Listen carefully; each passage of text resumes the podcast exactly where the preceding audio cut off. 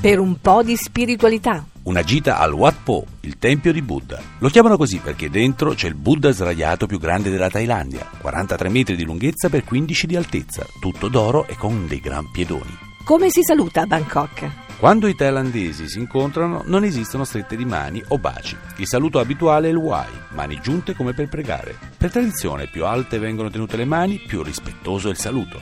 Il mercato più romantico. Quello di Pak Klong, cioè dei fiori. Aperto 24 ore al giorno vicino al fiume, il momento più suggestivo per visitarlo è la sera. Sarete immersi da centinaia di migliaia di rose, fior di loto, margherite e ghirlande. Per un cocktail tra le nuvole. Tutti allo Sky Bar dell'Ebua dove hanno girato anche una scena di Una notte da Leoni 2. Dal 64 piano dell'hotel Grattacielo la vista è pazzesca. Cose da non fare mai. Vietato toccare i monaci, non si deve rivolgere loro la parola e si deve cedere sempre il passo.